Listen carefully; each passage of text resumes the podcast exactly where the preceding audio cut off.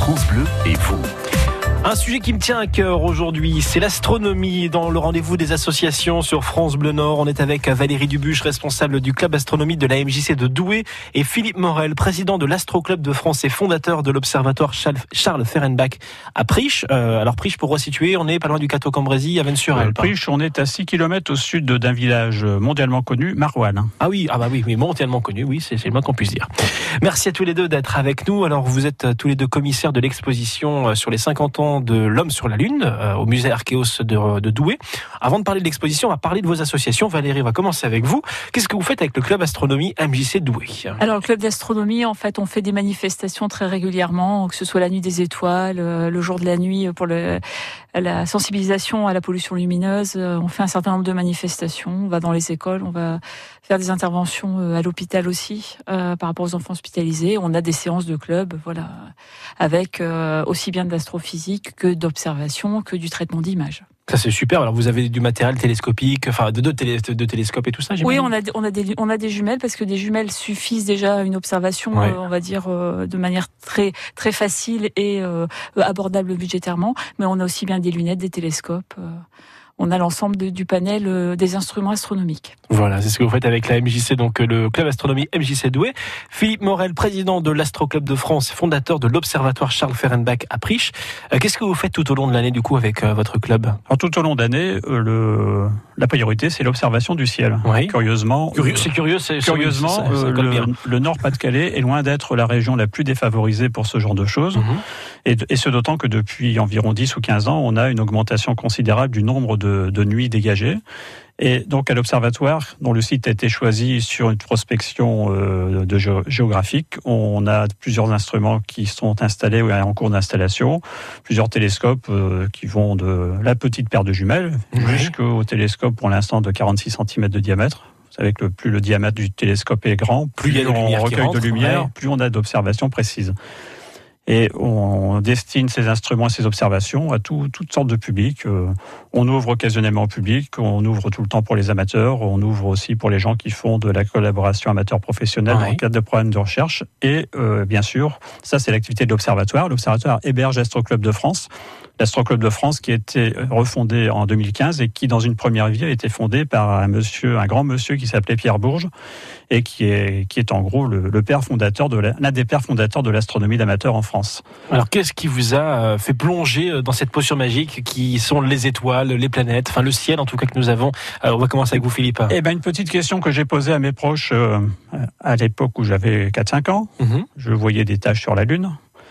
La question était qu'est-ce que c'est que ces taches sur la Lune Réponse une illusion d'optique. Ah oui, ah, on vous a dit ça Oui, donc j'ai pas été trop convaincu par la réponse et je me suis documenté. Et ensuite sont arrivées évidemment les missions Apollo, les explorations. C'était à l'époque de Gemini, à la fin du programme Mercure, au début du programme Gemini. Et donc, euh, bah, je suis tombé dans la marmite euh, à l'âge de 4 ans et demi. Ma première comète, c'était la comète Ikeyaseki en 1965. Ah oui, d'accord. Ça commence à dater.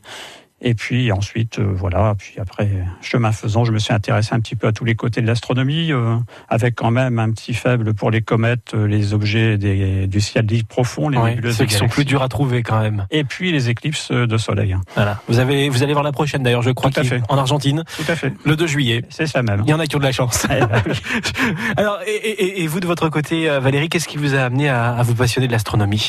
Alors en fait, j'ai eu l'occasion d'observer la Lune donc avec un fort grossissement, et ce qui a permis de se dire, bah voilà ce que je vois depuis que je suis enfant, euh, je le vois de très proche et je vois les cratères de manière euh, très très visible et c'est impressionnant. On a l'impression d'y être quand on regarde au travers d'un télescope. Et il y a aussi le fait d'avoir vu euh, Saturne. Alors un, peu trouble, un, peu trouble, etc. C'est pas les images qu'on a, qu'on voit, voilà, qui sont retravaillées ou, dans les magazines, mais le voir, il y a une vraie émotion quand on voit Saturne au travers d'un télescope, même si l'image est un peu tremblante par moment selon la stabilité, mais c'est une belle émotion. Je dis, je me suis dit, je vois avec mes propres yeux quelque chose qui est très très loin et c'est juste beau. Je l'ai vu l'an dernier pour le coup Saturne pour la première fois parce que j'avais réussi à la voir sur un petit télescope pour le coup euh, qu'on trouve très facilement dans le commerce à un prix abordable. Euh, on peut déjà voir les anneaux de, Saturne. Alors dans un télescope c'est plus petit qu'un ongle. quoi. C'est mmh. là ça fait à peine la taille d'un ongle, mais ça fait quelque chose de se dire. Euh, Philippe, rassure-moi la réponse. Combien de milliers, de millions de kilomètres pour Saturne? Un peu de 1 milliard 400 millions de kilomètres. voilà. Et se En dire, moyenne. Ah, en moyenne, c'est- c'est- voilà. Donc euh, ça se fait pas en 10 minutes, c'est ce milliard de kilomètres. Euh, donc on voit quelque chose d'a- d'assez impressionnant dans un télescope. On se dit, bah, finalement, on est tout petit. Hein. Oui. Voilà. Alors vous vous organisez, vous proposez au, au musée Archéos de, de Douai les 50 ans de l'homme sur la Lune. C'est une exposition qui est à découvrir euh, en ce moment. On en parle dans tout juste 3 minutes. À tout de suite. France Bleu et vous, vivez au rythme du Nord-Pas-de-Calais. France Bleu et vous. France Bleu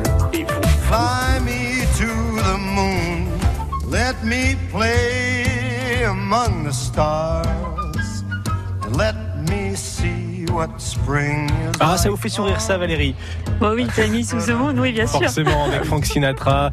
Alors, dans le rendez-vous des associations, aujourd'hui, on parle astronomie avec Valérie Dubuche, euh, responsable euh, du club astronomie de la MJC de Douai, Philippe Morel, président de l'Astro Club de France et fondateur de l'observatoire Charles Ferenbach à Priche, euh, juste à côté de Marwal. Alors, vous êtes tous les deux commissaires d'exposition sur les 50 ans de l'homme sur la Lune au musée Archéos de, de Douai.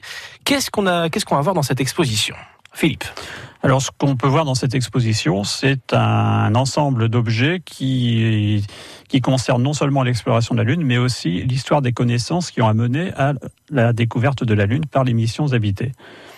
Donc, on commence avec les tout débuts de, de l'exploration de la Lune avec la lunette astronomique de Mhm. l'époque de Galilée, en sachant que Galilée n'a pas été le premier à observer la Lune avec une lunette, mais c'est un, un Anglais qui s'appelait Thomas Harriot qui l'a devancé de quelques mois. C'est quelle époque Galilée, juste pour Galilée, c'est 1609, 1610 D'accord, oui, très bien. donc début du XVIIe siècle. Alors ensuite, dès qu'on a commencé à avoir des, des cratères sur la Lune, on a utilisé des instruments de plus en plus puissants, de Mhm. plus en plus encombrants aussi, Petit peu, bien oui. sûr. Et euh, le premier but était en gros de cartographier tout ce qui se trouvait sur la Lune. Donc on a l'exposition euh, les premières cartographies euh, du XVIIe siècle en édition originale, puisqu'il y a plusieurs documents qui viennent justement du fonds Fehrenbach de l'Observatoire. Euh, et ces documents sont entre autres des livres du XVIIe siècle, l'Almageste de Riccioli par exemple. On a aussi le Sidereus Nuncius de Galilée sur l'édition posthume de 1718. Enfin, Mhm. des documents, des, des cartes euh, sur les diverses nomenclatures euh, donc utilisées au fil du temps. Et puis ensuite, on passe à un espace sur l'origine de la Lune avec le grand bombardement, l'origine euh, telle qu'elle était attestée par le, le retour des roches lunaires. D'accord. Ensuite, un espace dont Valérie pourrait vous parler beaucoup plus facilement sur euh, la Lune dans la conscience populaire. Ah bah allez-y du coup Valérie. En fait, c'est une partie parce que voilà, la Lune a toujours fait entre guillemets rêver ou Ouais, inspirer. fasciner, ouais. Voilà, que ce soit les les poètes, les artistes, euh, euh, voilà, il y a, il y a la musique, hein, euh, voilà. Oui, on, a, on vient de voir Fly Me to the Moon, Il peut il y avoir police, il peut y avoir voilà plein de choses par rapport à ça. Et l'idée, c'est vraiment de retracer. Il y a aussi des anciens magazines. hein. Euh, il y en a un auquel je pense où en fait on voit des la représentation où les gens tirent sur la Lune parce C'est lequel, que c'était C'est- oui, C'est un, journal d'illustration qui date de 1877 D'accord. et qui représente une éclipse en première page, une éclipse totale de lune euh, observée à Constantinople, à l'époque où les populations ne savaient pas que c'était pas le démon qui cachait la lune. Oui, c'était juste voilà, la le démon, Terre qui tirait, devant le soleil. sur la lune. Voilà. Ah Voilà. oui, d'accord. Oui, oui, donc il y, a- il y a toutes ces petites choses-là, des plaques en métal, voilà, avec la crème éclipse, des choses comme ça. Il y a un certain nombre de choses dans, dans cet espace-là. Très bien. Ça, c'est donc euh, la fascination de, de la Lune. C'est donc euh, voilà une, une des parties sur lesquelles vous avez travaillé. Alors Philippe, on a, on a quoi d'autre Alors ensuite, on a réservé un, un espace au régional de l'étape qui s'appelait Gabriel Delmotte, qui était industriel euh, natif de Au sud de Cambrai, qui Mhm. était maire de Manières de 1912 à 1940, qui était député du Nord de 1928 à 1932, et dont le passe-temps était l'observation du ciel et de la Lune en particulier, à tel point qu'en 1923, il a publié un petit ouvrage qui l'a mis en relation, bien sûr, avec toute l'intelligentsia mondiale, aussi bien euh, amateur que professionnelle en matière de planétologie et d'études de la Lune, de sélénographie. Et ce qui fait que euh, on a pu réunir un ensemble de documents euh, donc euh, à propos de Gabriel Delmotte, dont une partie de sa correspondance qui a été retrouvée il y a quelques années à la braderie de Lille chez un, libraire breton. C'est génial. Voilà, se ça pour le coup, c'est assez, c'est assez original pour le coup. Alors l'exposition est- est installée jusqu'au quand? Alors jusqu'au 1er septembre aujourd'hui, normalement ça devrait être prolongé jusque fin septembre. Et ensuite, on a tout un espace exploration spatiale avec Oui. un certain nombre, bien sûr, de d'images euh, témoins des, des précurseurs. Robert Esnopeltri, le français, Hermann Obert, euh, l'allemand. Mhm. Et ensuite, euh, à propos de, des vols habités, on a une vitrine remplie de signatures de Yuri Gagarin Ah bah oui, et, forcément. et de ses et de ses comparses, les quatre premiers, à savoir Nikolaev, Titov et, et Popovitch. Et puis ensuite, on a un espace sur après euh, donc euh, après Apollo, avec les projets actuels de retour vers la Lune plus ou moins délirants pour certains d'entre eux. Mhm. Et l'exposition se termine par le bouquet final, à savoir deux ouvrages signés par Buzz Aldrin lui-même. Que vous avez rencontré. Tout à fait. De la Terre à la Lune de Jules Verne, édition 1883, et un livre d'images publié pour les 40 ans d'Apollo 11, donc en 2009 qui lui est signé sur la photographie célèbre de l'empreinte du pas, ah oui, qui est Armstrong quand on questionne Aldrin, mais on est quasi sûr que c'est le pas d'Aldrin lui-même. D'accord. Très bien. Alors pour assister euh, à l'exposition, comment ça se passe du coup Il oh, faut, faut, arriver au musée Archéos. Voilà, c'est l'entrée du musée euh, Archéos à Douai. C'est une exposition temporaire, vous avez dit 1er septembre et pro prolongation sans doute, jusqu'à fin, septembre. Très très bien. Ouverte à tous c'est Ouverte à tous, il n'y a pas d'âge. Euh, voilà, c'est vraiment ouvert à tous. Et tout le monde, tout le monde y trouve son compte de toute façon, que ce soit les enfants, les adultes. Il y a vraiment tout ce qu'il faut dans l'exposition. En plus, il y a les animations aussi autour d'exposition, hein, parce mhm. qu'il n'y a pas que l'exposition, il y a aussi les animations, les observations. Par exemple, le 12 juillet, c'est On the Moon Again, donc c'est une journée nationale d'observation de la Lune. Mhm. Donc on sera bien sûr présent à Archeos pour ça. Et le but de cette journée-là, c'est que tout le monde vienne avec ses télescopes. la, fameuse nuit du 20 au 21 juillet 2019, euh, qui sera la nuit des 50 ans de la première marche sur la Lune, on délocalise une, euh, une animation aux ateliers culturels de Caudry où nous allons revivre cette nuit, on va dire, en quasi direct 50 ans plus tard. Oh, c'est génial, ça, donc reconstitution avec les vidéos et tout ça. Voilà, l'atterrissage, le reportage qu'on a vécu tel que vous avez vécu. Euh, Philippe, vous allez nous le dire dans, dans, deux, dans deux minutes, même pas. Un petit souvenir justement euh, de, de l'alunissage il y a 50 ans, à faire le point également sur les besoins de vos associations respectives. À tout de suite. France Bleu et vous, vivez au rythme du Nord-Pas-de-Calais. France Bleu et vous, France Bleu.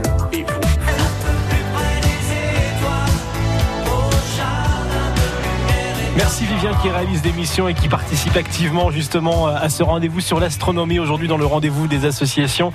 Euh, Valérie Dubuche, vous êtes responsable du club d'astronomie de la MJC de Douai. Philippe Morel, président de l'Astro Club de France et fondateur euh, de l'observatoire Charles Ferrenbach à Priche. Donc on a, parlé de l'exposition sur les 50 ans euh, de l'homme sur la Lune au musée Archéos de Douai. Au-delà de l'exposition, quels sont les prochains temps forts de vos associations respectives? Vous avez évoqué la nuit d'observation de la Lune. Valérie, il y a quoi d'autre qui arrive? Après, il y aura la nuit des étoiles qui arrive très près derrière le 2 et 3 août. D'accord. Euh, et après, voilà, les animations autour d'exposition, euh, voilà, c'est ce qui arrive là très très prochainement. D'accord. Et de votre côté, euh, du coup, Philippe? Alors nous, ce qui arrive, c'est demain et après-demain, puisque l'Astro Club de France organise au niveau international le Festival du Soleil Journée Pierre Bourges. Oui. Et donc, il se trouve que cette année, ça tombe ce week-end. Et donc, l'observatoire va être ouvert donc essentiellement demain et dimanche le matin et en début d'après-midi avec deux conférences euh, sur le, la radioastronomie du Soleil pour l'une et l'autre euh, sur euh, le trou noir. Les trous noirs, c'est troublant. C'est d'ailleurs Jean-Marie Marc. c'est mignon ça.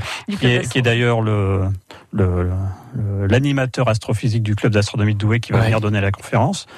Et ensuite, le soir, il y a un barbecue astronomique bon, qui était sur inscription. Donc là, c'est un petit peu tard pour cette année, mais sachez que l'année prochaine, on va refaire la même chose. Mhm. Et puis ensuite, naturellement, comme il va faire beau, euh, on observe avec des télescopes euh, de l'observatoire jusqu'à usure des gens qui veulent regarder.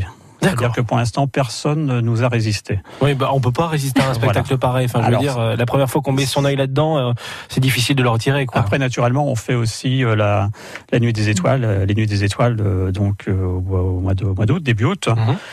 Et puis ensuite, par rapport à l'Astro Club de France, il y a ce voyage éclipse pour cette année. On en prépare un autre pour l'éclipse totale de soleil de 2020, qui va être sur le sud de l'Argentine. Oui. Et puis, euh, des projets d'installation sur l'observatoire, certains projets pour des, instruments, on va dire, euh, actuels, et d'autres, euh, puisque la vocation est aussi de reconstituer un parc d'instruments astronomiques qui ont marqué deux générations d'astronomes amateurs. On a en particulier un certain nombre d'instruments qui ont appartenu à Pierre Bourges lui-même, dont la coupole de son observatoire, qui sont en cours de réinstallation. Ça fait et, donc, pas mal de choses. Ça, ça va nous donner du travail pour les mois qui viennent. J'en doute pas. Les besoins de vos associations respectives aujourd'hui, de, de quoi avez-vous besoin, Valérie Alors pas de choses particulières, juste passer le message que profitez du ciel. C'est un spectacle gratuit. Venez aux manifestations, que ce soit à Priche, euh, à Douai euh, ou ailleurs, partout où vous pouvez observer le ciel. C'est un beau spectacle.